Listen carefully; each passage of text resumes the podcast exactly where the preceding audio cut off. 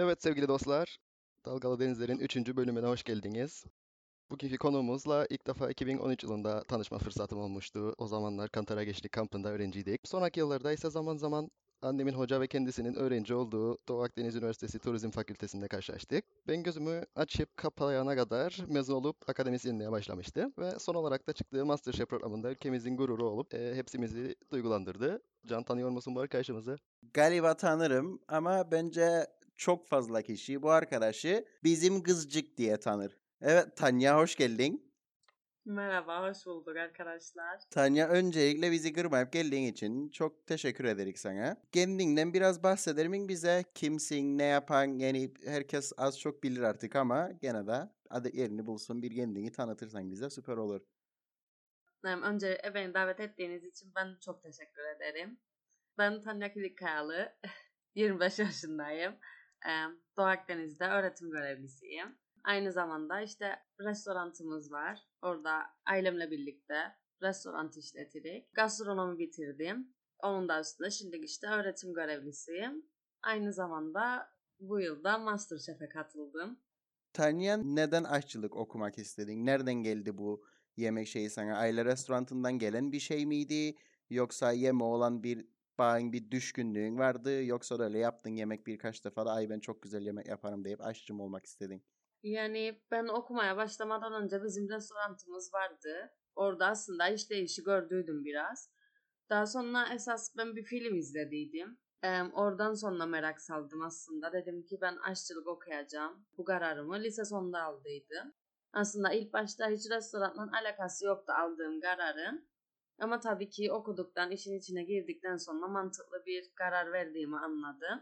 Tabii bu sırada da yemek yapmayı, mutfakta olmayı, annemden pişirmeyi falan da çok severdim. O yüzden de böyle bir karar alıp aşçılık okumaya başladıydım. Evet, peki nasıl başladı? MasterChef serüvenine girişin nasıl oldu? MasterChef serüvenim nasıl başladı? Nasıl karar verdim gitmeye? MasterChef'i hep izlerdim zaten. Türkiye versiyonu gelmeden önce ben yabancı versiyonlarını çok izlerdim aslında. Tabii ki böyle hep derdim vay be orada olsam ne güzel olur bilmem ne. Daha sonra Türk yapımını izlemeye başlayınca böyle daha çok aslında o istek geldi ama bir türlü o cesaret ve özgüveni bulamadıydım açıkçası. Sonra bir gün böyle arkadaşlarla otururken seni ne zaman görecek, sen ne zaman gideceksin, hep yapan zaten falan böyle bir sohbet geçti. Ben de sonra bir anda böyle başvuru formunu açtım ve doldurmaya başladım. Sonra dedim ki bizimkilere yolladım formu falan. Ondan sonra başvuru numarasını aldık. Sonra tabii aradan aylar geçti. Daha sonra beni aradılar. Çağırdılar görüşmeye falan diye. Böyle aslında hep istediğim, bir türlü cesaret edemediğim, sonra ansızın böyle bir cesaret bulup da yaptığım bir şey oldu biraz. Tam da dediğin gibi aslında biraz da o goflama dediğimiz çevrenin biraz gaza getirmesini, hadi başvur seni yapan bu işi falan. O cesareti de alınca gayet güzel oldu bence. Biz ilk izlerken MasterChef'i ilk bölümü açtık. Haberim bile yoktu benim açıkçası Kıbrıs'tan birinin katıldığını. Sonra sen geldin, bir arkadaş dedi Kıbrıslıdır bu kızcık. Baktık bir geldin gayet normal bizimden konuşurmuş gibi televizyon kameralar falan değil, direkt o aksanından dümdüz girdin. Evet, aynen. Gayet güzeldi öyle Kıbrıs'tan birini görmek orada ve yaptığın yemek daha geleneksel bir yemeğimizdi.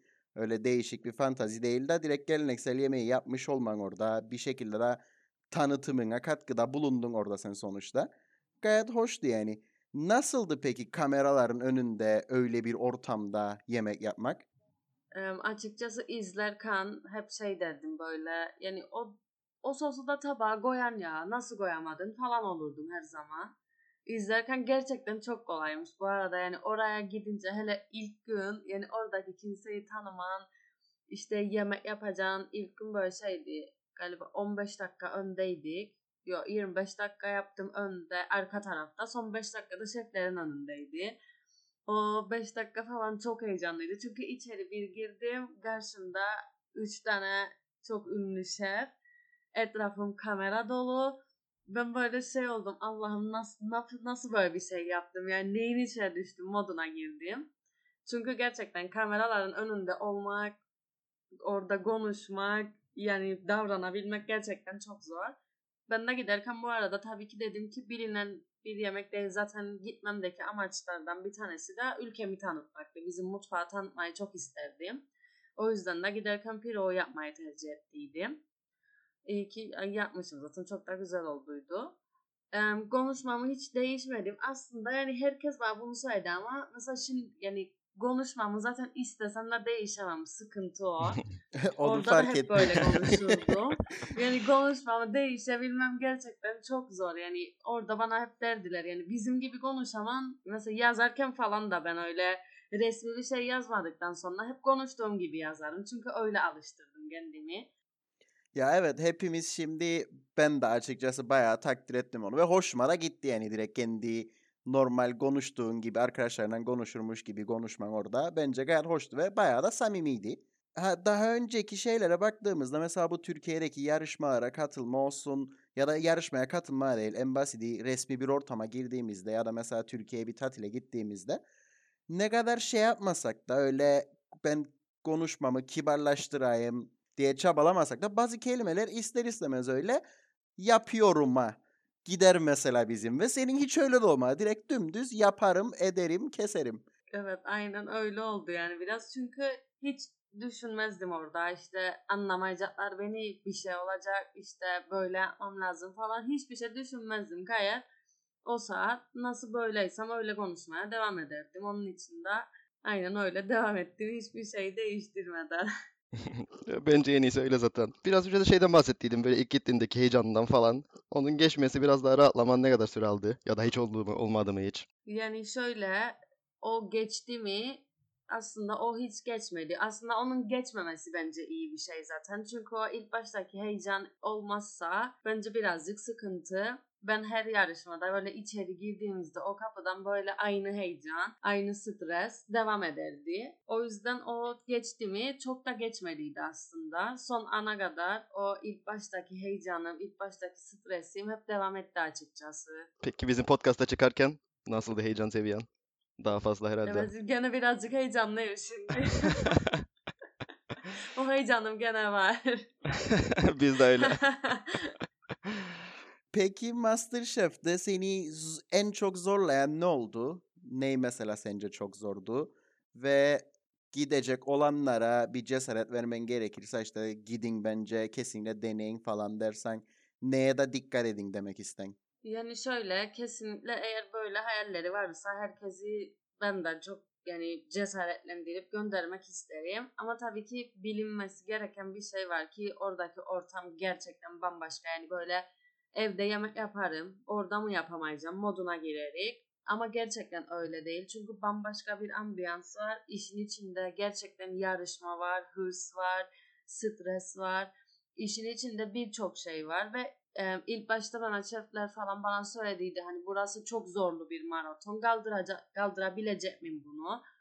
Ve ben de şey dediydim. Hani tabii ki yani biz yani MasterChef için geldik falan mı? Hani biz şampiyon olmaya geldik falan o moddaydık. Ama sonra yarışma başlayınca özellikle ilerledikten sonra ki bir ara artık işte Covid'den dolayı biz bu sene evlerde kalırdık. İşte telefonlar alındı gizlilikten dolayı vesaire. Gerçekten çok stresli, inanılmaz bir ortam. O yüzden bunu gerçekten herkes kaldıramaz. Bunu kaldırabilecek olanlar, yani her şeyi göze alabilecek olanların gitmesi lazım. Çünkü psikolojik baskısı da çoktur. Yani aslında oradaki en son iş yemek yapmak. Yani psikolojik baskıya, strese, heyecana, bunlara dayanabilirsen zaten yemeğini de yapan. Bir de orada kendini ifade edebilme de çok önemli.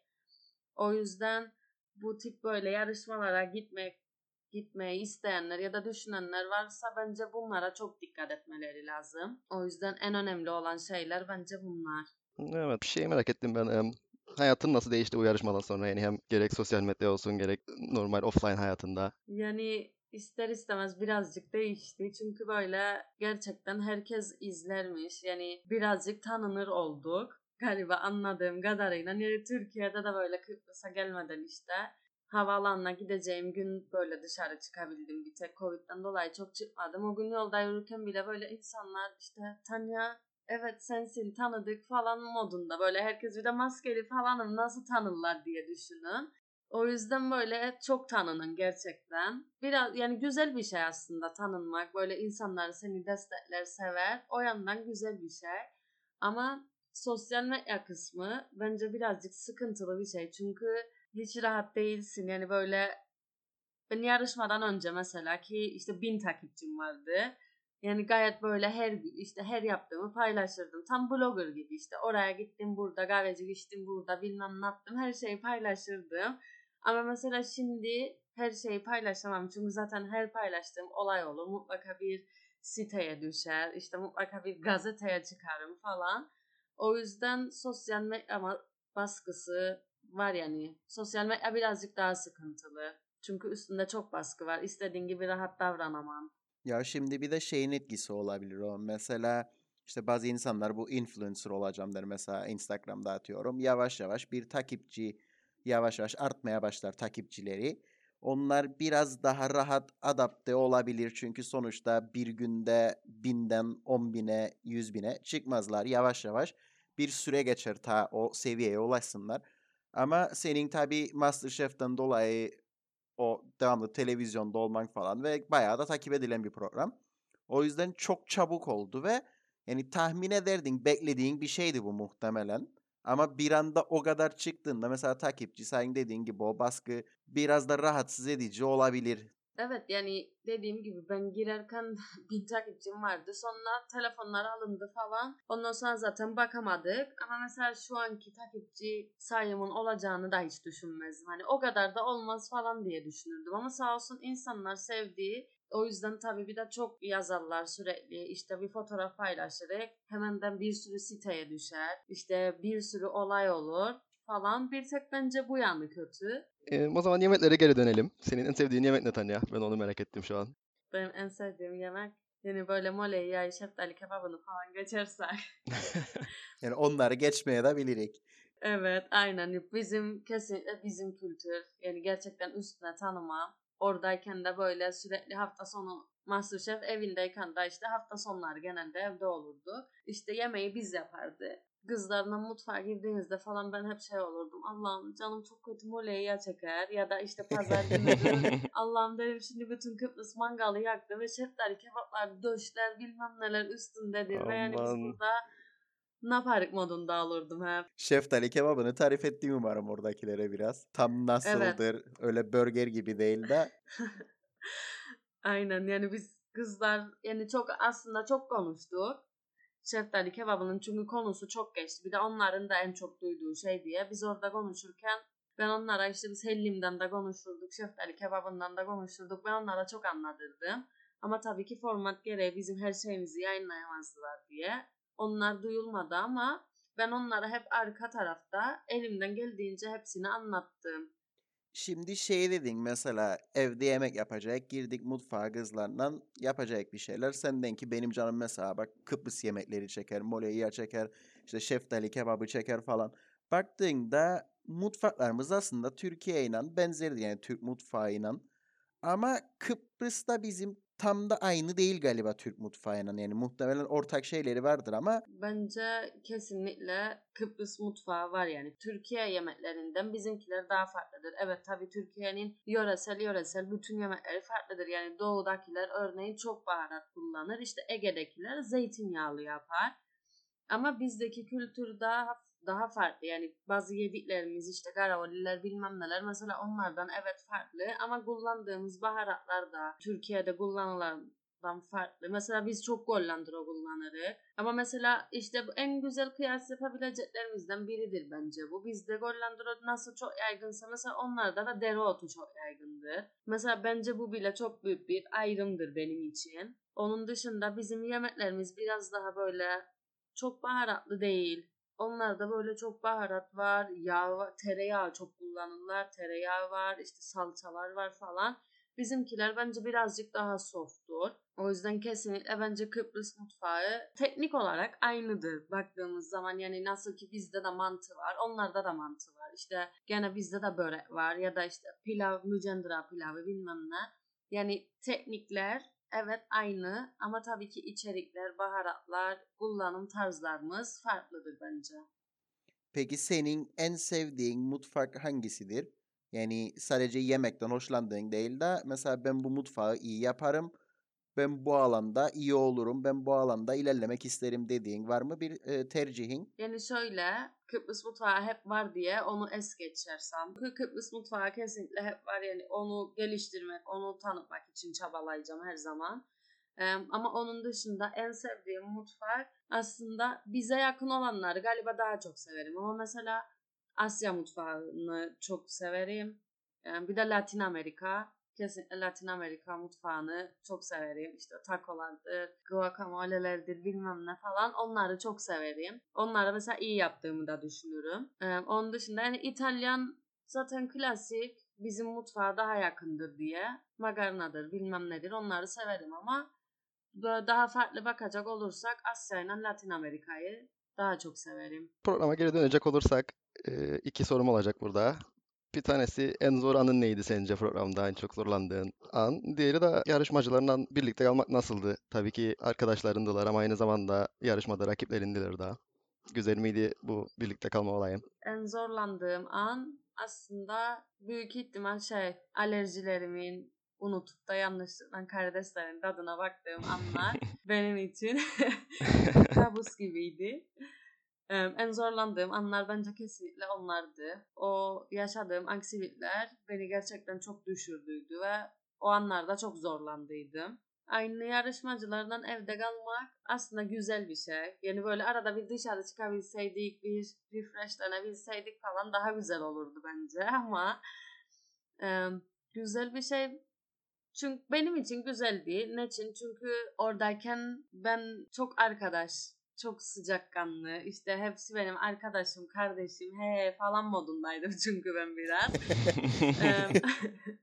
Aynen. Onun için benim için güzeldi.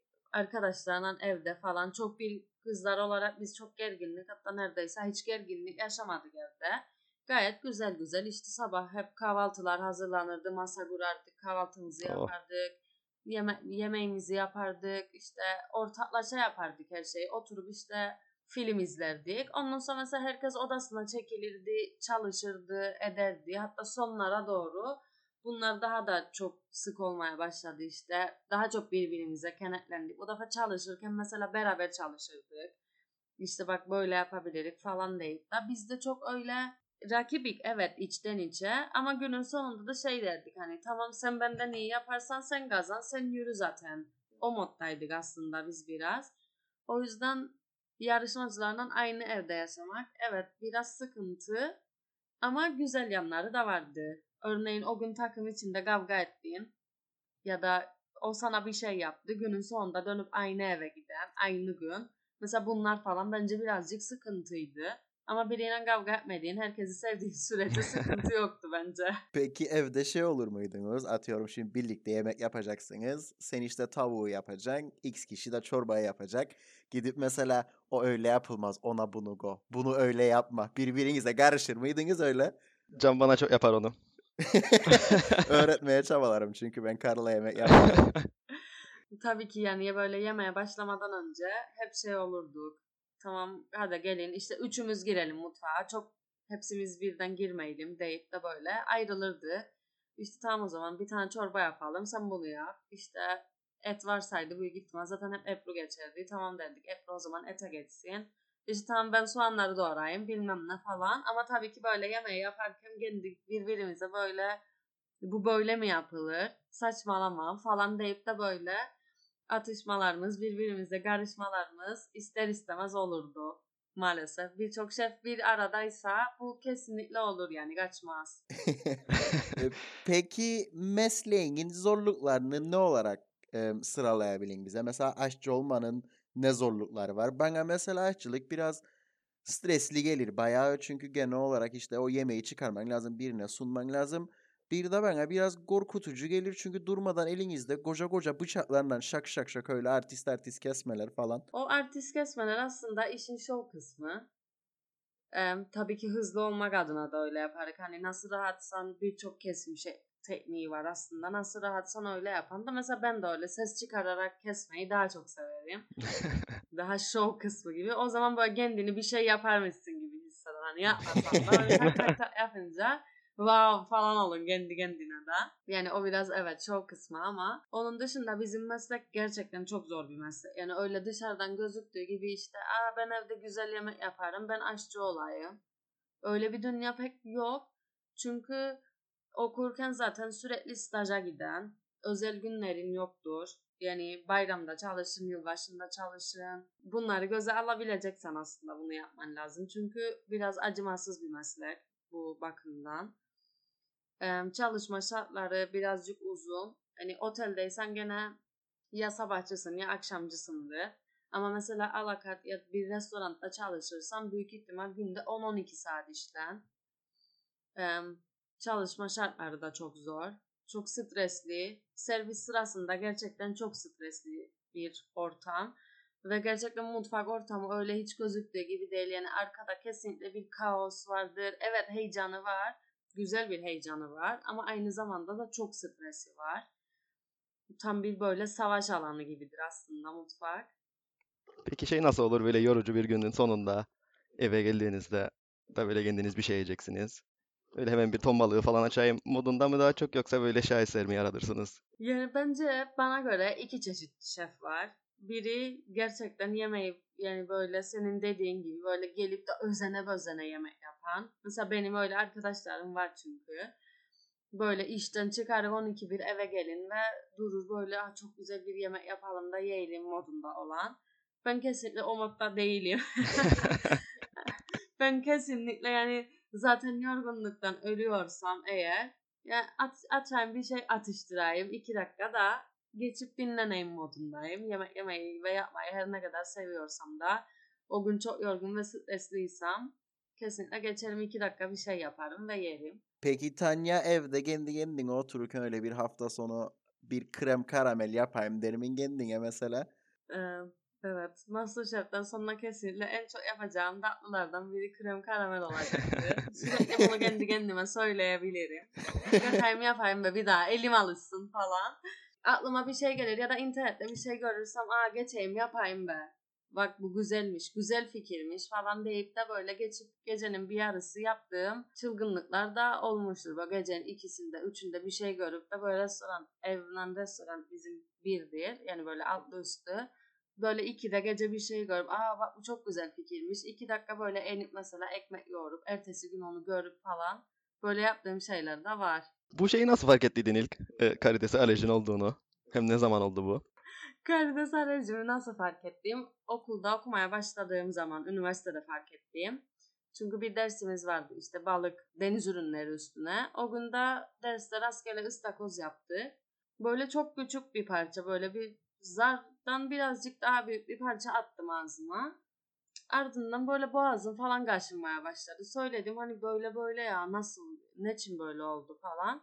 Ondan sonra da işte hoca şey dedi, olabilir dedi bak alerjin hemen sağlık ocağına falan gidelim dedi. İşte orada sağlık ocağına gitti. Ondan sonra ben staj yapmaya başladıydım. Alaçatı'ya gittim. Orada da karides yapardık. Gerçekten çok güzel bir karides yapardık. Ve servis esnasında bir şey yiyemezdik. Ben de tam bulaşıkları böyle bulaşıkhaneye götürürken böyle bir parça da yanımda ekmek vardı. Duzlu katmer yapardık.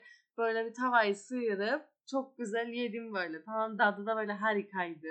Bizim şef de böyle şeylere çok kızar. Kesinlikle izin vermez. Sonra içeri gittim. Allah'ım boğazım kaşınır. Ölüyorum ama anlatamam size nasıl bir şey. Şimdi şey derim kendi kendime Allah'ım boğazım çok kötü ve ne yapacağım? Şimdi ben bunu şefe de söyleyemem. Yani şefe söylersem orada geberdecek beni.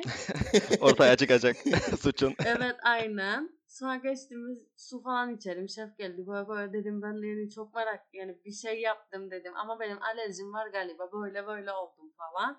Ondan sonra tabii onlar da korktuğu için kızamadılar ve hemen işte alerji hapı falan verdiler. Daha sonra zaten test yaptım ve kabuklu deniz ürünlerine alerjim olduğunu öğrendim.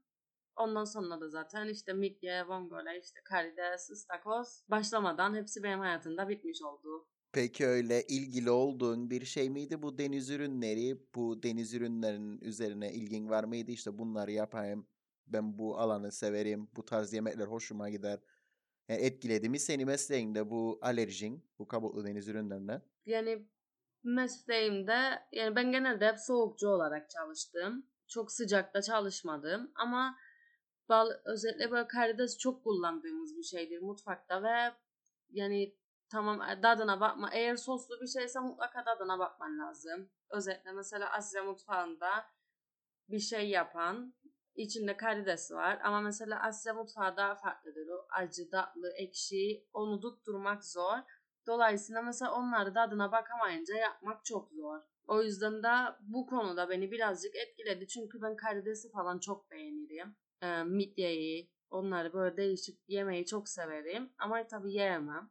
Hayalini kurarım. Sadece dedim o kadar. Hayallerinde yaşadık sen o zaman kabuklu deniz ürünlerini. Aynen öyle. Peki bundan sonrası için planların ne Tanya ya da hedeflerin, yapmak istediklerin? Bundan sonrasında aslında en büyük hedeflerinden bir tanesi kesinlikle Kıbrıs mutfağını tanıtmaktır. Bu yüzden ilerleyen zamanlarda artık kitap falan yapmak isterim Kıbrıs mutfağıyla ilgili. Türkiye'de gene böyle, yani Türkiye'de değil sadece ama böyle Kıbrıs mutfağıyla ilgili workshoplar vermeyi çok isterim. Kendim de var tabii ki işin içinde ama böyle Kıbrıs mutfağını tanıtmayı, insanlara öğretmeyi çok isterim. O yüzden ilerleyen zamanlarda bunun üstüne çok yürüyeceğim. Onun dışında şimdi yarışmadan sonra çıktım ne yapıyorum'a bakacak olursak gene öğretim hayatıma devam etmek isterim tabii ki. O öğrencilerimi de bırakmak istemem. Öğretmenliğe de devam etmek isterim ama bir yandan da diğer işlere, bu YouTube işine falan girmeyi planlarım birkaç arkadaşla. Böyle değişik projelerimiz var. İnşallah onları da, projelerimizi de hayata geçirmeyi düşünürük. Bakalım. Yeni dövmelerinde olacak mı? Aşçılıkla ilgili. Evet, kesinlikle.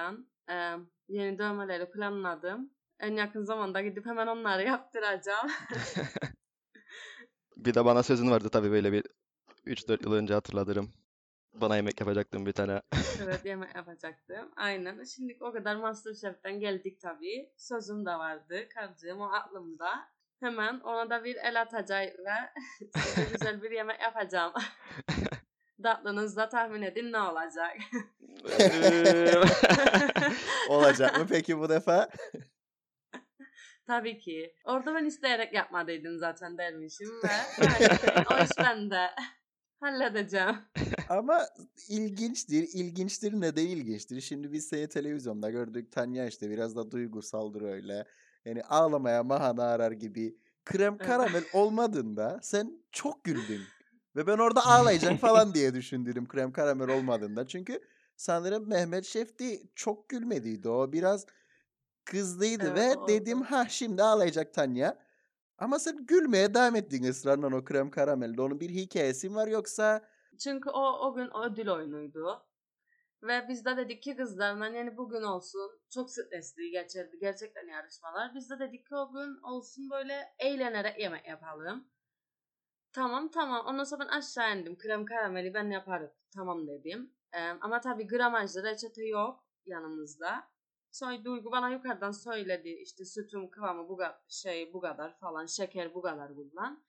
Sonra ben de dedim ki bir tane çıkaracağız zaten. Onun için hani 2 tane yumurta kullanalım. O saat bize öyle geldi. Sonra ben yaptım. Dolayısıyla 2 tane yani krem karamelin özelliklerinden bir tanesi de zaten içinde bağlayıcı yumurtadır. Onun için yumurta ne kadar fazla olursa o kadar iyi tutar. Tabii Furkan karşı tarafta çocuk pastacı bütün yumurtayı bastı. Ben bu tarafta 2 tane kullandım. Olur mu? Tabii ki olmaz. Bir de süre kısıtlı. O yüzden olmaz. Yani normalde biz onu 100 derecede pişiririk. 1 saat. Ama o gün orada pişirmen o kadar da daha az sürede pişirin. Dolayısıyla o gün de ben fark ettim ki kastıp tutmadı. Fırına koydum. Sonra çıkarıp atacağım. İşte dolaba soğusun biraz. Ben çıkardım yukarıya bakıp dedim ki arkadaşlar benim bu olmadı. Ben size söyleyeyim çorba gibi olacak. Sonra yukarıda onlar da güler. Böyle hep laf dalaşındaydık zaten erkekler de ben de falan. Ondan sonra ben aldım geldim şefler geldi ne oldu dedi. Dedim tutmadı. Yok yok dedi, sen onu gene devir, biz görelim. Sonra gülerik. Ben de çok eğlenirim. O gün neyime geldiyse ödül oyunuydu diye. Ha dedim boş ver, hepsimize boş ver ödülü falan moduna girdi. İster istemez böyle. Ondan sonra devirdim. Ben anladım ama başıma geleceği bilirdim çünkü. Sonra bir devirdim. Çorba gibi çıktı. Sonra tabii ki yukarıdakiler falan yarıldı gülmekten. Ben de aynı şekilde bayağı eğlendim. Ama Danilo Şef'le Somer Şef de çok gülerdi. Mehmet Şef gülmedi ama. Onun için o kadar eğlendik. Ama Mehmet Şef sonra orada beni şey yaptı. Tabii ki bu kadar güldüğüm için canı sıkıldı. Zaten sonra yukarı çıkıp ağladıydım rezil oldum diye. Gene o sahne yaşandı yani biz görmesek de. Evet tabii ki ağladım gene.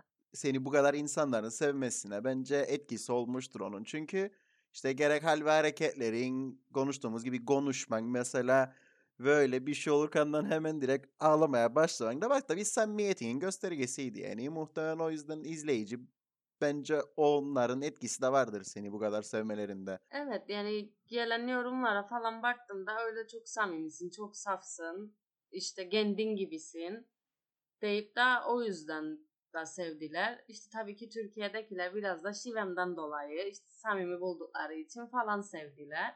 Yani gelen mesajlara falan bakınca daha çok bunları görürdüm. Şimdi dedin next projelerinde düşünün işte kitap yapasın, kitap çıkarasın, YouTube'a başlayasın falan. Yani diyebilir miyim şimdi o zaman muhtemelen önümüzdeki dönemlerde seni hem Kıbrıs'ta hem Türkiye'de görecek muhtemelen. Sonuçta orada da şimdi bağlantılarını kurdun, arkadaşlıklarını kurdun falan ve güzel bir ortamınız vardı ki Berkman sanırım YouTube'da programınız falan oldu. Yani güzel imkanlar çıkabilir aslında ve dediğin gibi özellikle bu Kıbrıs mutfağını tanıtacağım dedin. Onun için aslında biraz eksik kalmış olabilirik bence sosyal ortamda Kıbrıslılar olarak. Çünkü bayağı popüler oldu bu YouTube'da bir sürü yemek kanalları, insanlar yemek yapsın falan. Ve ciddi anlamda çıkıp Kıbrıslı biri düzgün bir proje olarak yapmadı henüz bunu bildiğim kadarıyla işte mesela Kıbrıs mutfağını tanıtmak için. O yüzden umarım gerçekten... başarılı olun. Başarılı olacağına da inanırık. Çünkü bir hayran kitlen var. Kameraların önünde yemek yapmaya alıştın. Daha az ağlayarak, aynen, daha çok gülerek. Bazen daha çok yumurta kullanarak. Evet. Kesinlikle. Ben de aynı şeyleri düşünüyorum. Peki bu mesleğe başlayacak olanlara nasıl bir önerin olur son olarak? Çünkü öğretmenlik de yapan şimdi ve bir sürü öğrencin var. Onlara da verdiğin nasihatler nedir ve bu işe girişecek olan, aşçılığı okumak isteyen birine ne gibi bir önerin olur? Nereden başlamaları gerekir? Kesinlikle yani bir tavsiye verecek olursam böyle aşçılık, gastronomi okumak isteyenlere bence kesinlikle en önemli etken can boğazdan geliyor arkadaşlar. Yani bu yemeği seven insanlar bence bu mesleği daha iyi yapabilir. Çünkü yemeği çok sevdikleri için sürekli farklı farklı şeyler yer. O yüzden daha çok üretkenlik. Özellikle bence bu meslekte üretebilmek çok önemli. Çünkü üretmedikten sonra aynı yerde kalın. Aynı yerde kaldıktan sonra da ilerleyemediğin için hiçbir yere varamaz. O yüzden dikkat etmemiz gereken birinci nokta bence bu. İkincisi kesinlikle bazı şeyleri göze almamız lazım. Evet, yemek yapmayı çok sevmemiz lazım. Çünkü hayatın mutfak olacak. Ama hayatın mutfak olacağı için de öyle özel günlerin, işte sürekli mesai yapacaksın, hafta sonu da çalışacaksın. Bunlar olmayacak. Bunları da göze almak lazım.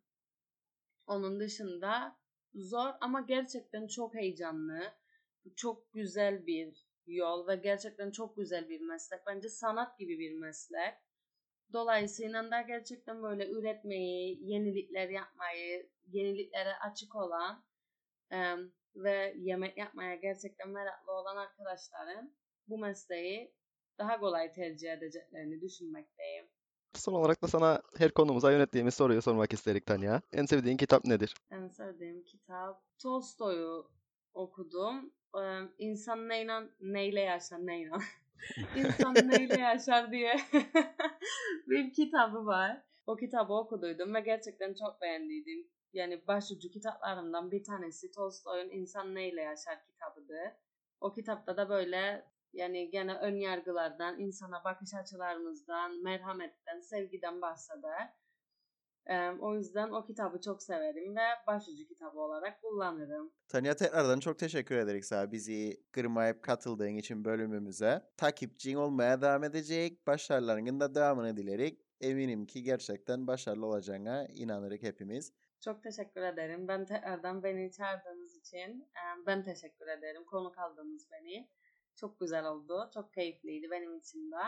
İnşallah bundan sonraki projelerimde böyle gene bizi temsil etmeye, güzel işler yapmaya devam edebilirim. Çok teşekkür ederim.